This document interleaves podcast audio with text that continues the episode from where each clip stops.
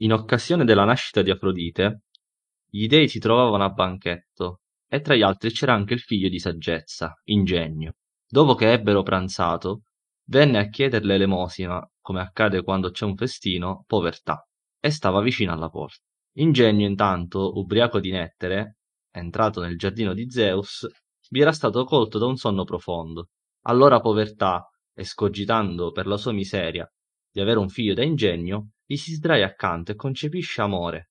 Ecco perché amore, generato durante le feste natalizie di Afrodite, è fin dalla nascita suo seguace e ministro, ed è insieme, di sua natura, innamorato del bello, bella essendo anche Afrodite.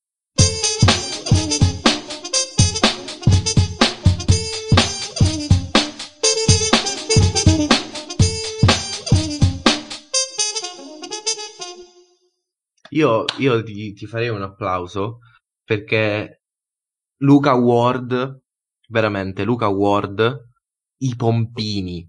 Sai, è Luca Ward che è tutto Sì, questo. sì, grande po'- doppiatore. Eh, sì, Ezechiele 25 dice tipo quello, sì. Sì, sì, sì. È anche quello che ha doppiato, eh, mi ricordo l'attore, come si chiama? Samuel, Samuel L. Jackson? Eh, o Russell No. Crowe? Russell Crowe. È lo stesso? Sempre lui? Eh, non lo so, forse sì. Non idea. vorrei dire una baggianata, Lo però... chiederemo. Sì, dico baggianata perché mh, a quanto pare dico troppe cattive parole quando registriamo, quindi va bene, ora sarò politically correct. Benvenuti alla seconda puntata di MCC, ma chi ce l'ha chiesto? L'unico Sì. show, tra l'altro, in cui Sergio dice la sua. Cioè, esatto. Perché come la dice? nessuno- E come la dico? Perché di solito nessuno mi ascolta. Questa volta invece qualcuno sì.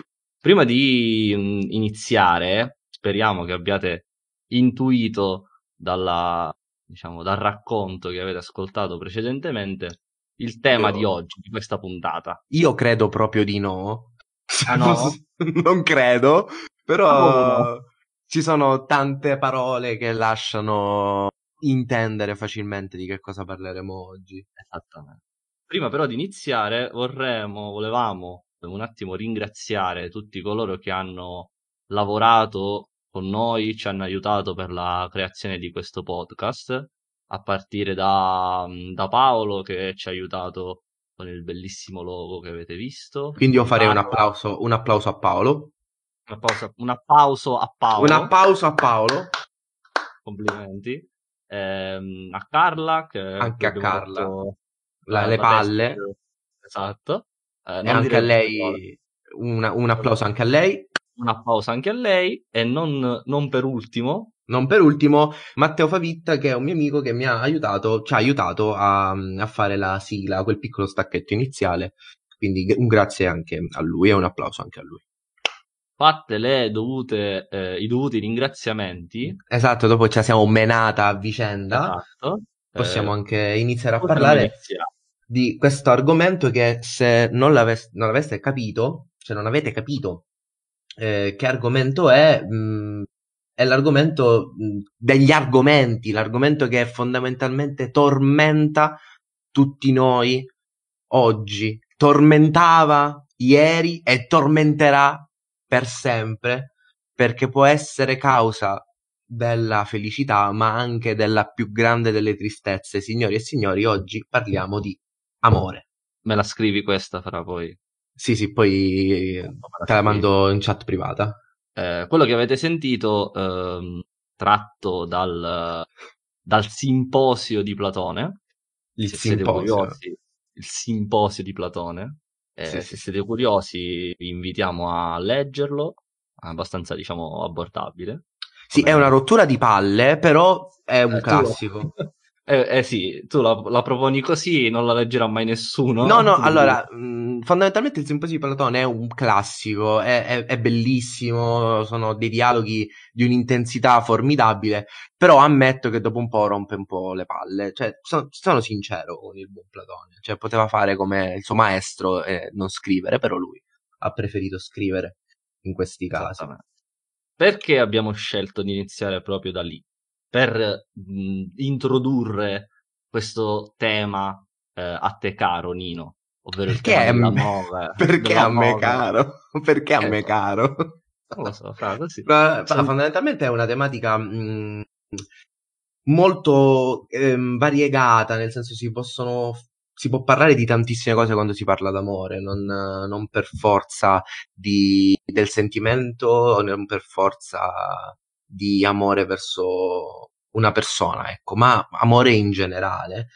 Ehm, e ovviamente mh, il tema, abbiamo scelto Platone per iniziare perché io non so tu Sergio, ma ho un odio represso nei confronti di tutte quelle persone che hanno fatto di questa frase, di questa, diciamo, modo di dire, possiamo anche dire, mh, una, una cosa normale senza fondamentalmente sapere di che cosa si tratta, ovvero amore platonico.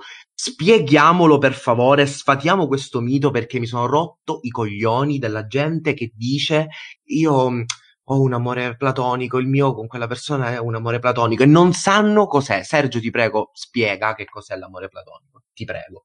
vengo in tuo soccorso. Grazie. Eh, anche perché è qualcosa che un fastidio anche a me, penso anche a qualcun altro. Eh, ma non tanto, non tanto per l'espressione in sé, eh, che vuol dire in realtà molto, eh, E niente. e niente.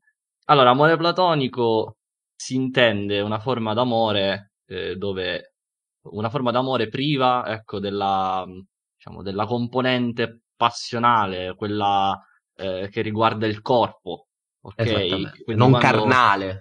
Bravo, quando diciamo eh, tra di noi c'è un amore platonico, è un amore che va oltre il desiderio del corpo fisico. Questo perché, come tu, come tu mi insegni, eh, Ovviamente. diciamo, esatto, eh, l'attrazione per il corpo era eh, da Platone posizionata a livello più basso, diciamo, nella, nella scala.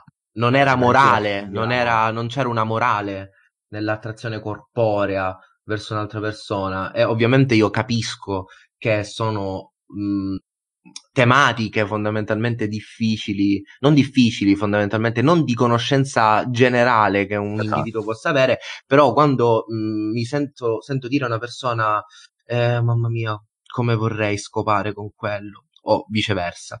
Eh, però non posso perché è solo un amore platonico. Perché? Non, non- non esiste una cosa del genere. A parte dico documentati prima di dirlo, perché se tu ti dovessi trovare davanti uno come me, che io non, veramente non mi vergogno a correggerti in faccia, eh, cioè, almeno eviti di fare figure di merda, capito? Cioè, non so. Non so se la pensi come me. No, io, come ti dicevo, si- è- è- il problema è capire di che cosa stiamo parlando, perché io potrei utilizzare l'espressione eh, con cognizione di causa, perché magari so di che cosa sto parlando.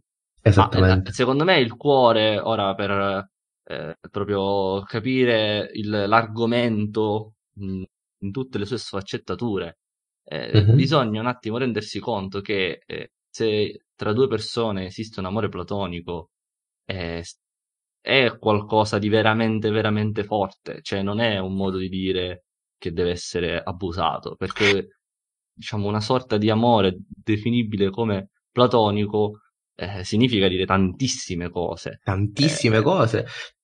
Sergio prima giustamente diceva che non si parla di un, di un tipo di amore carnale, non c'è niente di carnale. Quando, quando diciamo mi fa sangue questa persona, non è amore platonico, non si parla di questo, ma si parla più di un amore intellettuale, un amore, è un, è un concetto così profondo che non si può spiegare, eh, cioè fondamentalmente quello che stiamo dicendo noi probabilmente non, non è neanche lo 0,5% di quel, del significato di amore platonico. Comunque, fondamentalmente è un amore intellettuale, il venerare la bellezza eh, intellettiva e sia, è vero, anche estetica di qualcuno, ma non per forza estetica.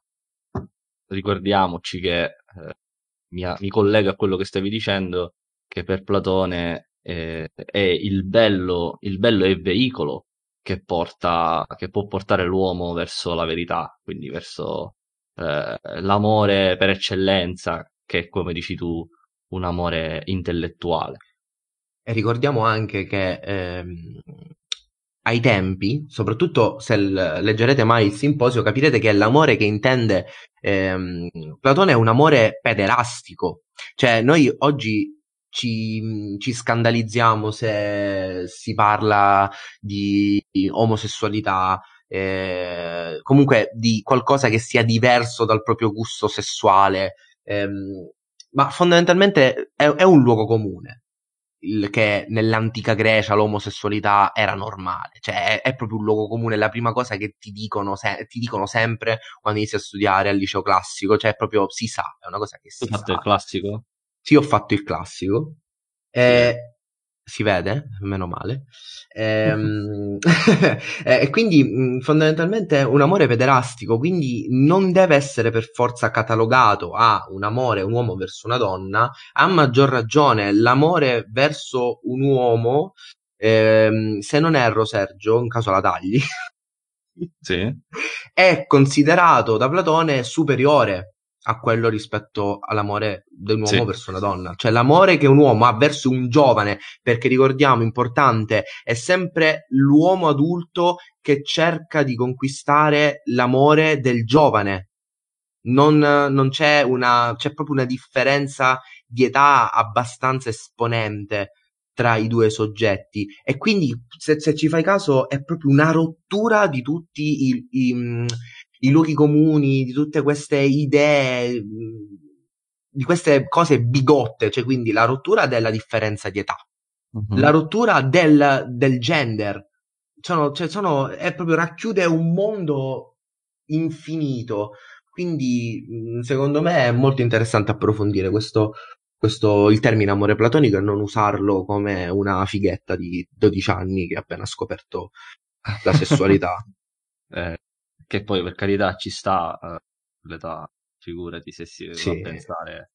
Oddio, ma cos'è un amore platonico? Beh, sicuramente che a leggerlo.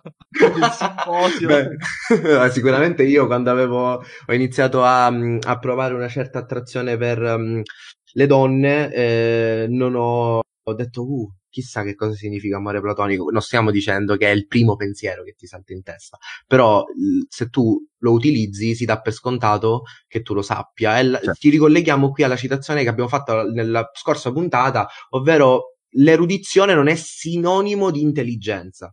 A proposito, a proposito di giovane età, eh, a te quando eri ragazzino qualcuno ha fatto il classico discorsetto, non so se ti è capitato, a me l'hanno fatto.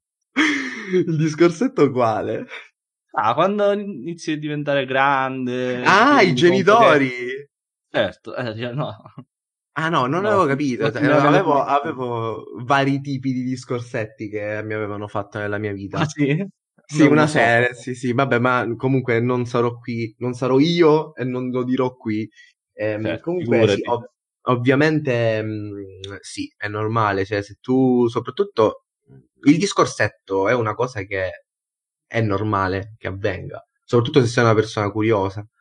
Però sono, sono dell'idea che al giorno d'oggi sicuramente i ragazzini che sono più tecnologicamente eh, avvantaggiati e sviluppati hanno una mente anche forse più, più, più, grande, sono più intelligenti ma la usano male, quindi sono degli idioti. Maturano prima, secondo me. Ragazzi. Maturano prima ma sono degli idioti, cioè sono, siete nuova generazione, siete degli idioti. Questo che è proprio, lo dico banale qui, che hai detto. Siete degli idioti, vi odio perché siete proprio frivoli, mi date fastidio. Comunque, ehm, mi ricollego un attimo, cioè, è stato un attimo la mia personalità, la mia seconda personalità ha preso un attimo il sopravvento il goblin nella tua testa. Esattamente, comunque dicevo, eh, i ragazzi di oggi sono più sviluppati, più facilmente sviluppati, quindi magari non vanno dal padre o dalla madre a chiedere mamma, papà, cosa succede se faccio questo? Come avviene questo determinato fenomeno? Non lo fanno perché già lo sanno. E ah, questa che... Lo sanno perché se tu navighi su, su internet le trovi queste cose, cioè è pieno, è pieno di free porn ovunque. Cioè, quindi ten, ten, che, che, tu lo vada a cercare perché te lo cerchi, o che comunque ti venga detto, o che ti compare qualche banner, cioè lo vieni a sapere delle volte, cioè mi è capitato che, di assistere, questo è un aneddoto, a una situazione in cui mio fratello, che ha 12 anni, ha spiegato una cosa a mio padre che ne ha 48. Cioè, ragazzi, ragazzi. Dico, su quell'argomento. Su quell'argomento. Ah. Cioè, magari, so sai, il genitore Eh. è, più, tende più a proteggerti, quindi ti fa magari una Certo. metafora un po' più Certo. carina. Mentre no, tu Certo. vai direttamente al sodo, incredibile. Non c'è l'ape che pollina il fiore. Esatto, non c'è la cicogna Palla. che porta i bambini. No, io già immagino le persone che poi mi, mi contatteranno per dirmi fra, tanto, della tanto puntata. Eh. ma tu sa- non lo sai ancora, ma lo saprai Cosa- tra poco, che io Ma tanto questa parte la, la taglierò, quindi non si sentirà eh, Quale parte tagli? quella in cui dici che odi le nuove generazioni. No, perché- no, tu la metti, tu la metti, vabbè, tu la vabbè, metti. vabbè. Perché io dei due sono quello che deve, deve essere, deve prendersi lo strike, ok? Ah, ok, ok. Io, io raccolgo i pezzi, tu sei quello che cade. Esattamente. E comunque io già lo so, perché io già lo so che tu- tu- tutte le persone che, quelle poche persone che poi mi contatteranno par- eh, chiedendomi di, di questa puntata, di, dandomi dei pareri, mi massacrerà per quello che ho detto, ma non me ne frega un cazzo. Cioè, proprio ve lo dico. Ve lo dico col cuore. Sei un anarchico, oltre che... Mm. pragmatico. che eclet- che pragmatico ed eclettico, eclettico. eh. Comunque, Ma, eh, tornando mm, dimmi, a noi, dimmi. eh, abbiamo fondamentalmente se si parla di Platone, eh, l'amore ehm, viene inteso come un tipo di amore, possiamo dirlo gioioso? Sì, nella soggezione positiva. È positivo, esatto. Sì, sì, sì. Dico, tu pensi che esista, cioè quando parliamo di amore, Mhm. eh, pensi che esista una, come dire, una concezione di- dell'amore Negativa. che negativa, sì, eh, non volevo usare proprio negativa come termine, però Tormentata. intendiamola Sì, sì ehm, per esempio, si può fare del male per troppo amore? Questa può essere una bella domanda. Questa Eh, è una bella domanda. È amore? Oppure non è più amore quando diventa eh, qualcos'altro, Tormento. quando diventa tormento, Tormento. quando diventa tristezza, eccetera, eccetera. Oppure fanno parte del pacchetto. Allora, io magari avrò delle idee forse troppo eccessive riguardo questo tipo di, di argomento, più che altro perché io credo che nel momento in cui si arriva a soffrire per amore, vuol dire che quello lì non è più amore. Cioè, non si può morire per amore, ragazzi. Cioè, questa è una cosa che non deve essere scolpita su ogni persona a partire da me che ancora è in fase di, di preparazione questa, questa, questa scritta su di me. Non si può morire per amore, si, si soffre, ehm, ma, si, ma deve essere un soffrire ehm, non, eh, cioè per buone cause, ecco. Cioè deve essere, non so, non so spiegarlo bene questo concetto, deve essere un soffrire piacevolmente, non deve essere un soffrire Brava. che ti strappi la pelle di dosso, perché lì vuol dire che si è arrivati a un punto dove non è più amore, ma è un, un- un'ossessione ed è un. Un malessere, diventa malessere l'amore è brutto quando c'è il malessere, deve essere qualcosa che ti innalza, che ti fa star bene, che tu ti svegli la mattina e sei felice, non che ti svegli con la rabbia, con, con già il mal di stomaco, la gastrite che ti massacra, cioè questo non deve esistere. E però ci colleghiamo fondamentalmente a un personaggio importantissimo che ha fatto di questo concetto il suo stile di vita, e non sono io, Ah, ecco. ma è Kierkegaard. Che in realtà sei Kierkegaard. Tu. Che in però- realtà sono io, è tipo il mio pseudo, lo usavo, sì, in realtà io, io. Eh, comunque Kierkegaard, signori, Tu. per chi non lo sapesse, magari, o Kierkegaard, è, mh, è stato un filosofo danese che Ah, eh, ha vissuto, sì, da- danese, la Danimarca, la grande irreprensibile Danimarca, ehm, che è stato, diciamo, considerato mh, il punto di avvio, poi insieme anche a Schopenhauer, del, eh, della cultura dell'esistenzialismo. E fondamentalmente basa propria, il proprio modo di pensare sull'assurdo, sull'insensato e su tutto quello che è la condizione dell'uomo moderno che l'uomo vive nella sua modernità, nel periodo in cui vive, che è fondamentalmente una condizione solo ed esclusivamente di solitudine e di noia. Ora, Mizzica. o no, Simpatici questi. o no, o mi sbaglio. Per contrasto, effettivamente, riflettendo su quello che poi. eh, Non so se tu volevi arrivare a questo, ma penso di sì. No, io volevo arrivare fondamentalmente a parlare della- del fatto che eh, tu mi hai chiesto, può, esi- può esistere un amore tormentato? L'amore Sì. tormentato, l'amore tormentato può esistere ed è esistito. Eh, in questo caso io parlo di Kierkegaard perché proprio Kierkegaard è un, in filosofia è un esempio eh, della- di questo tipo di amore, come in letteratura può essere Leopardi. Però infatti i due sono strettamente collegati. Però parliamo di Kierkegaard. Kierkegaard, tu non so se sai la sua storia d'amore malata e tormentata con Regine Olsen. Eh, sì, qualcosa sì, comunque. Cioè, è una storia travagliata travagliatissima, incredibile. che ha del Cioè, che grottesco. quasi grottesca, che, che se tu pensi a determinati racconti che ti sono stati fatti da amici che ti dicono sto soffrendo per questo motivo, perché non ha messo una foto con me su Instagram, Pe- pensi a questo e ti viene anche un po' da ridere. Certo.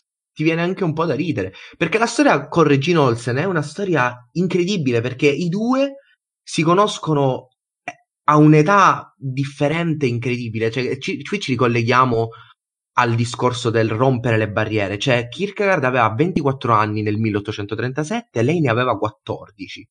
Ah, Co- cosa che se tu dovessi vederla adesso scoppierebbe un putiferio, anche se... no, fra, in galera direttamente. Esattamente. 14 anni, mi pare, se non sbaglio, Esattamente. pedofilia.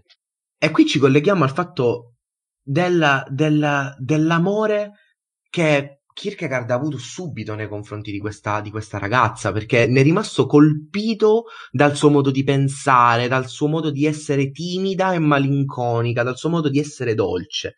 E quindi se ne è innamorato immediatamente. Però il suo modo di vivere, che era più un modo di vivere in solitudine, per le sue, a lucubrare, a pensare alla morte e a studiare, l'ha portato a dichiararsi eh, nel 1840. Cioè, quindi quattro anni No. dopo, Ah, tre anni dopo, tre anni tre dopo. anni dopo, tre anni Diciamo dopo, le addizioni. tre anni dopo. Penso che un po' a tutti è capitato di perdere tempo, molto tempo, O perdere Magari l'amore. l'amore. No- non è un podcast di Ah, no? No. Ah, ok, scusate. canzoni, sorrisi e canzoni. ok, ok, scusate, un attimo. Di perdere, dico, di perdere tempo, di perdere anni magari dietro a qualcuno o eh, aspettando che quella persona magari ti notasse. Esattamente. Questo è "Ehi, un tabù. Ma perché mi segui da tre giorni? Che... Perché? Ma eri tu quello che l'altro giorno mi guardava da dietro l'albero? Beh, sì. eh sì, ah, ho capito. Che facevi con la Ecco. mano? Eh, niente. niente, sch- prendevo appunti. Esatto. Ecco, fondamentalmente Kierkegaard quindi si innamora di questa giovane, si dichiara tre anni dopo e dichiara che quelli sono stati gli anni del più belli di tutta la sua, di tutta la sua vita, cioè quell'amore per lui è stato il migliore di tutta la sua vita, se non credo l'unico tra le altre cose. Il migliore degli amori possibili, Esattamente. per fare una parafrasi. Esattamente. E lui, ehm, qui ci colleghiamo a, a questo discorso così, la faccio anche abbastanza breve. Sì. Amore tormentato perché? Amore tormentato perché nell'ideale di Kierkegaard, che si ricollega a Leopardi fondamentalmente, quindi se non avete presente l'ideale di Kierkegaard, pensate a Leopardi che bene o male è la stessa identica cosa. Solo che a differenza di Leopardi non è, non è che non è appagato, non è, ehm, come si dice, eh, non è ripagato, anzi lo è, solo che lui ha dei complessi mentali tutti suoi. È problematico. È un- Eh. era, un- era un ragazzo problematico, era terrorizzato di ehm, svolgere fondamentalmente una doppia funzione, quindi la funzione di studioso, di, fio- di filosofo, di teologo e la funzione di marito. Quindi non riusci- aveva la paura di non riuscire a dedicare tutto il suo amore alla moglie. Per cui decide di, di lasciarla cercando una serie di scuse senza motivo, completamente a caso. Cioè, tre- cerca degli stratagemmi per fare in modo di farsi lasciare o di rendere suo, la sua decisione più leggera per lei. Quindi, tipo, le propone di uscire un giorno in carrozza, poi mentre sono in carrozza torna indietro per insegnarle che deve rifiutare e rinunciare ai piaceri. Cioè, una persona folle, un folle. Alla fine la lascia, lei soffre, tenta di suicidarsi, ma poi decide di non farlo. Lui rimarrà sempre innamorato di Regine Olsen che con, nel frattempo un anno dopo quindi tutto questo è successo nell'arco di pochissimo tempo quindi lui si dichiara nel 40 nel 41 già sono rotti cioè non esiste più questa relazione e lei sta con il suo con un altro uomo che era il suo maestro quando lui, quando Kierkegaard conobbe Regine Olsen. Quindi Regine Olsen si mette col suo maestro e questo è il classico caso di tranquillo, quel mio amico non, non, devi preoccuparti di lui, non c'è niente tra di noi e invece poi va a finire come poi tutti sanno, come nei migliori film. Come nelle migliori Comunque, favole. Come nelle migliori favole. Comunque questa tragica storia finisce fondamentalmente con la morte di Kierkegaard che muore giovanissimo, a 42 anni, perché eh, stava male, era malato eh, alla... D'amore. Era malato oltre che d'amore a... aveva una lesione spinale eh, quindi morì eh, un mese dopo allora. essere stato ricoverato, morì a 42 anni. Comunque, Kierkegaard è l'esempio vivente, non più vivente, di un amore tormentato, un amore che c'è, ma che per forza di, di cose di, non va a realizzarsi. Possiamo considerare Kierkegaard il primo caso umano della storia? primo caso umano della storia. Sì, hai presente quando le ragazze si lamentano e, di- e dicono all'amica ho sì, trovato un altro caso umano? Ecco, secondo te Kierkegaard può essere considerato il, uno dei casi umani, dei precursori del caso umano? Sì, diciamo che... Ah, guarda, non, non, mi sento di, di condannare diciamo, il suo modo di fare, almeno non tutto. Perché comunque, se ci pensi, siamo tutti un po' Kierkegaard nelle nostre nelle, nei nostri modi di fare, magari non siamo arrivati a fare ad avere problemi Questa me la tatuo comunque. Eh, quale? Siamo tutti un po' Kierkegaard dentro, cioè ma io me la, ma me la fra, Ma perché fra chi è che non ha mai avuto dubbi? Cioè, ora non voglio sembrare retorico, però dico, eh, chi è che eh, avendo ottenuto qualcosa eh, si è fermato dicendo basta ho tutto, non ho bisogno più di niente, mi fermo qui, non ho dubbi, non ho problemi. Lui ha risposto in questo modo, chiaramente in un modo esagerato. Però tutti, Eccessivo. anche di fronte a una conquista, ti... non, non ti fermi, non ti basta, vuoi sempre di più. Quindi, Ragazzi, in qualche il modo... Il beneficio del dubbio è, deve esserci, perché sì. se tu non hai dubbi vuol dire che c'è sempre qualcosa esatto, sotto. Esattamente. Ma il dubbio è lecito, però certo. il dubbio non deve far sì che la tua vita venga compromessa. Perché se tu sei compromesso dal dubbio, fai del dubbio la tua esistenza, vuol dire, cioè, non, non vivrai mai. Cioè, non permetterai mai a te stesso di essere felice, non lo permetterai mai. Ovviamente è lecito, ripeto, però al limite del possibile. Questa è una mia interpretazione, è una mia idea. Magari la pensate, la pensi anche tu, Sergio, in maniera diversa da me. No, no, ci sta. Ci sta, ci sta. Stavo pensando che comunque, cioè, stiamo lanciando delle mine. esatto, a parte che delle mine, dei messaggi importanti. non sentitevi toccati, ragazzi, da quello che diciamo. No, ma figurati. Non, proprio, anzi, es- esatto, al massimo toccatevi perché mi è stato detto che la mia voce al microfono è molto sensuale. Tu che l'hai detto lo eh, sai. Eh. L'ho detto io? No, non l'hai detto tu. Ah, ecco, io non me lo ricordavo, infatti. Eh, appunto, no, te lo saresti sicuramente ricordato. Ora io, siccome voglio spezzare un attimo la tensione e voglio parlare di qualcosa di più divertente, io ti farei una domanda che fondamentalmente è la domanda delle domande, cioè è che si collega alla concezione di amore, ma non per forza. Secondo te 42. Uh. Sì, però secondo te qual è stato sì. il primo caso di friendzone della storia? Oh, madonna mia. Secondo te non deve essere per forza una, scena, una risposta esatta. Cioè, secondo te quale consideri il primo caso di friendzone della storia? Questa è una domanda tosta. Il primo oh, caso... No, il primo caso, il primo, la prima, diciamo, mh, situazione che se tu fossi stato lì in quel momento avresti detto minchia, friendzone. Ma sai che... Allora, in realtà, eh, se per friendzone intendiamo il...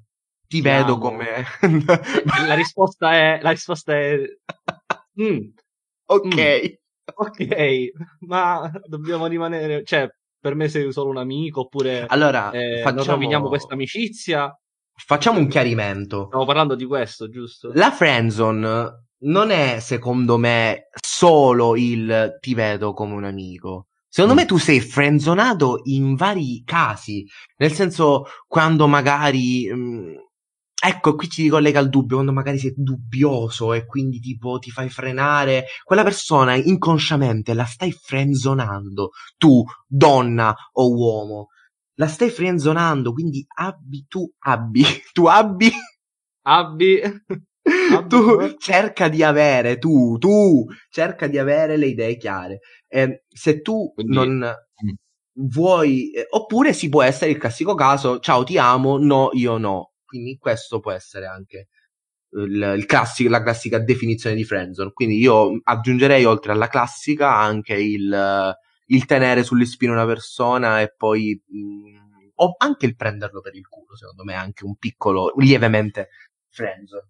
E per tornare alla domanda che mi hai posto, visto che non, non mi viene nulla in vai, mente, vai. sinceramente, eh, quindi la, la, la domanda la, uh, la, la, prendo in mano e la rigiro verso di te, dato che, ripeto, non, non mi, non mi sì, viene sei proprio... nulla. No, fra, perché okay. come momento, diciamo, simbolo... Avresti potuto dire la qualsiasi, mio caro. Avresti Ulla potuto dire la qualsiasi, cioè eh, il caso più uh, clamoroso che poi è anche abbastanza mainstream è Leopardi. Mm, mm. Cioè, Leopardi innamorato di... Ah, cioè, lì è sfigato, perché si innamora di una donna che poi muore eh, e non ha mai saputo se lei lo amasse davvero. E quindi non è che proprio... E questo non è un caso di friendzone. Però Fanny Targioni Tozzetti, una nobildonna, la nobildonna che fondamentalmente di cui Leopardi si innamora e ha visioni celestiali, alla fine non lo ama, ma ama il suo amico. Amico. Eh, quello è proprio... Quindi è proprio... cruda e cruda della situazione. Esattamente, cioè lei è innamorata dell'amico con il quale intra... si diverte ogni tanto, tra le altre cose. Immagino. Intraprende delle, delle, dei simposi con questa, quest'uomo che dovrebbe essere Ranieri. Sì, mi pare di sì. Il poeta napoletano Ranieri, perché Giordani era colui il primo, cioè il primo con il quale intraprende una, una relazione epistolare che poi è relazione amicizia, ragazzi, eh? non pensate ancora all'omosessualità, no, per favore. Basta omosessualità. Quindi le, ti eh, dicevo, Leopardi, secondo me potrebbe essere un caso di fre- uno dei primi casi di friendzone della storia, come potrebbe essere un caso di friendzone anche Adamo ed Eva. Perché? Ah, dici eh, dal punto di vista del, del, serpente? Dal punto di vista del serpente, che poi in realtà no, perché poi esatto. Eva si fa, mh, mm, si invaghisce della, della parola di questo serpente e coglie la mela del peccato. Quindi fondamentalmente Adamo è il ripiego. cioè, siccome il serpente magari non aveva un pene, io, io Adamo di Adamo io quella di Adamo la tolgo, salvo, cioè, perché non si può sentire, ma... Che Adamo era il ripiego. Ragazzi, Adamo era un ripiego. Adamo è proprio il, classico, il primo uomo a essere stato un ripiego. Cioè, ragazzi, il padre di tutti i padri, e non parlo di Dio, è stato un ripiego per la sua donna. Cioè, questo sappiatelo. Questa è la quindi, tua interpretazione quindi della, non, non della, lament- genesi. della Genesi. Non lamentatevi quando poi la ragazza che vi piace vi sceglie dopo e non prima. Oppure sceglie l'amico o sceglie l'amico. Madonna, che brutta cosa. Mm, mi è successo una sola volta. Eh. Però oh, ammetto che è veramente brutta come situazione, eh, perché proprio ti, sì. ti, trovi in mezzo a dover combattere con uh, la, la, voglia di mantenere l'amicizia col tuo amico e magari continuare ad amare la ragazza, continuare ad avere una sorta di sentimento nella ragazza, lì però l'amico è un figlio di puttana, se ci sta. Mhm. Cosa? Dico, lì l'amico è un figlio di puttana, se ci sta, almeno credo. Cioè, se lui è veramente, si reputa veramente tuo Guarda. amico, non farebbe mai. Sì, sì, sì, poi dipende anche da magari se ne avete parlato, se non ne avete mai parlato. Se... Io non transigo. Ah, tu sei per la linea dura? Sì, cioè, mh, dipende, ok? Cioè, se Ah, tu io sei... vengo, se io vengo da te e ti chiedo, fra, c'è X, ok, Mm. ragazza, che magari è stata, che è la tua ex. ok? Vabbè, Eh, allora, se si parla di ex, ok. dico, Se ah, si parla ok, di persona che a te piace, e, cioè se io ti dico Sergio, sai, mi piace da morire Y, mm, e tu mi dici, oh, wow, parlamene, io ti parlo di Y, ti racconto tutte le sfaccettature di Y, tu sai tutto riguardante le cose che io provo nei confronti di Y, è nella mia testa quello che Y prova per me. Ehm, poi Y viene da te e ti dice mi piaci tu e tu te la trombi. Sì, ma se io prima vengo da te e ti dico, fra, sai, Y mi ha detto che vuole fare Z con me. E, e mi Ecco, lì io mi incazzo. No, lì mi Eh, mi- incazzo perché, ah, perché tu, se sei amico, non mi incazzo con te, mi incazzo con lei, però mi incazzerò con te Ovviamente. se tu ci stai. ah, ok, tu quindi non esiste il... Non deve No, esistere, per me non deve esistere, no, per me non deve esistere. Io sono nelle relazioni per vivi e lascia vivere, però per determinate cose sono un po', eh, un Ho po' capito. despota. È un po' come la teoria del piano inclinato, se ci pensi. che cazzo no, ridi? ma- No, fra, perché stavo pensando a, a Bersani, quindi nella mia Ah, testa. wow. C'è un po' di Eh, sinergia, a volte le sì, sinergie fra a volte le sinergie, sì, Tanto per citare Cataldo. Io, dato che abbiamo citato la teoria del piano inclinato, io vorrei che tu ne parlassi. diciamo, la teoria del piano inclinato dice che eh, ponendo una pallina su un piano inclinato, eh, per quanto impercettibile l'inclinazione di questo piano, la pallina inizierà a eh, A ruotare, scendere, a a ruotare. scendere, a ruotare sempre più velocemente. Eh, e non c'è nulla che la possa fermare, ok? Eh, perché una volta che la pallina è iniziata a, iniziata a camminare, a ruotare, eh, non si può fermare. Questo Il diciamo flusso degli eventi Esatto, che vanno. riassume, però per fortuna fra noi non siamo pazzi nelle mani del destino, sempre per citare. Eh, Ma siamo dei nani sulle spalle dei giganti. Cioè, tanto perché stiamo, siamo in vena di, di minchiate. Eh. La dico. Comunque sì, ragazzi, la teoria del piano inclinato è una teoria fondamentalmente verissima e si ricollega appunto a questa cosa qui. Quindi, mh, se fondamentalmente eh, parte Y è innamorata di Sergio, iniziano a parlare e Sergio ci inizia a parlare, poi le offre un caffè perché è intenerito dalla tristezza di Y, lì la pallina inizia... Eh, oh, che cazzo me ne frega di cosa avete bevuto? Ma cosa t'ha detto? Eh, Eh, cosa mi ha detto? Se, se- se. Sergio inizia a fare una, una, una determinata, serie di gesti che eh, magari per lui sono dei gesti carini perché comunque vede che Y è in, in una fase dove vuol parlare, in una fase dove eh, lei si sta dichiarando, quindi è fragile in quel momento, ragazzi, la pallina ha iniziato a percorrere il piano inclinato. È così. E poi sta all'uomo, all'individuo, decidere se far sì che questa discesa sia una discesa dove cadi di culo o cadi di testa. Però fra diamo un attimo di, di ottimismo, che sembra poi che stiamo... E questo ottimismo è. Ah, questo è ottimismo! Certo che questo è Il ottimismo. carro- c'è il carro di San Bartolomeo. Il sacco Solo- nero. Il sacco nero, se lo viene a portare. Che divertimento, ragazzi. Vedete Mamma chi, visto che ne abbiamo parlato, Sì. abbiano, abbiano capito di che cosa, cosa stiamo citando. Per chi non lo sapesse, eh, il Sì. film che stiamo citando, che abbiamo citato, è eh, Chiedimi se sono felice di Aldo Gianni. Giacomo. Chi non l'ha visto è pregato di andare, esatto, di andarlo a Cioè, vedere proprio questo, questo, ragazzi, non è un consiglio, questo è un ordine. Cioè, immediatamente. dove dovete andarlo a vedere. A parte che le colonne sonore di Samuele Bersani sono qualcosa di incredibile. Cioè, se dovessi eh, elevare a, come re della tristezza, re della colonna sonora e della tristezza, signori, io nominerei Samuele Bersani. Perché cazzo è proprio la persona che veramente, cioè, non ci sono parole per descrivere le canzoni, la tristezza delle canzoni di quest'uomo. Tranne qualcuna, tipo Vabbè, Freak. ah, Freak è piace. è più divertente. Ah, ok. No, Vabbè. c'è una canzone che si chiama Freak.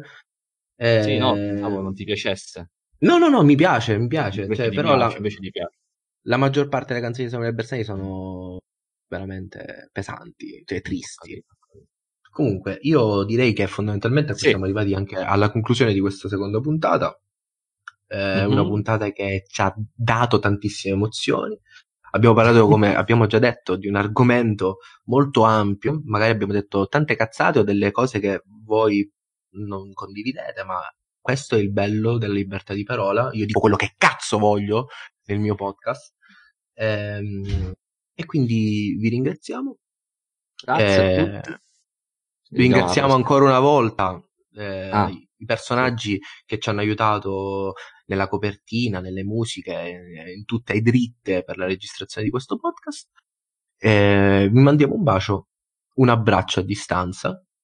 Un abbraccio, un bacio sull'epidermide a ciascuno di voi. L'epidermide o con la lingua, in base a come vi piace. Evitiamo. E, vi, e ci, ci vediamo, ci sentiamo nella prossima puntata dove Sergio parlerà dell'adozione. Ah sì?